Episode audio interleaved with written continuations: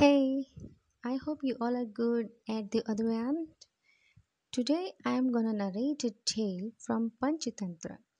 It's an ancient Indian collection of interrelated animal fables in Sanskrit words and prose, arranged within a framed story. So it's my first tale and I'll get a series of it on my channel, so I am excited. Okay, so here we start the first tale Unity is Strength. Actually, it's the first part of my first tale. I'll get it to you in two or three parts.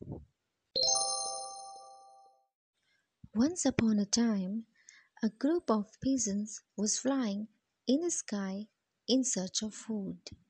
By mistake, that group passed over a region where there was a severe famine.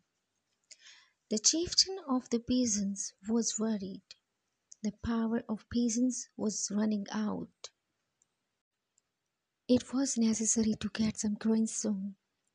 The youngest peasant of the team was flying at the bottom. He has to inform the rest of the team when he saw the food. After a long time, they came out of the drought affected area.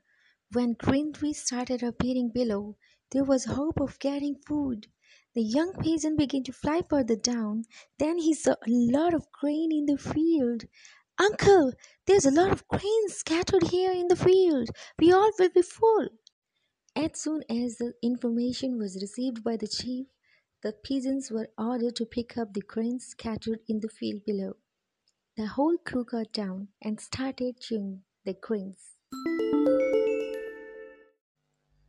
Fact, that grain was scattered by a fowler who caught the birds. Above the tree was its nest. As soon as the pigeons started munching, the net fell on them. All the pigeons got caught. So it's the end of part one. I'll get you second part soon. Till then, take care.